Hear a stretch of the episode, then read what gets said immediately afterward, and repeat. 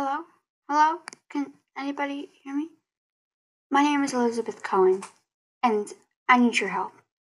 My parents and I and my little sister are stranded on a deserted island with no food and no water. We were just off the coast of Spain and we were out exploring on a boat, and then our ship crashed and we got stranded here. No one else is supposed to be here, but I've seen shadows and things moving at night when we're not there.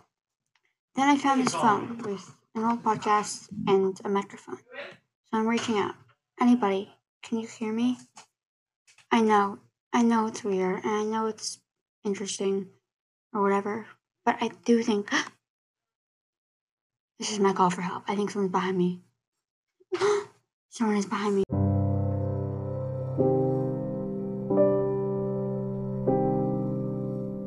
Hello, little girl.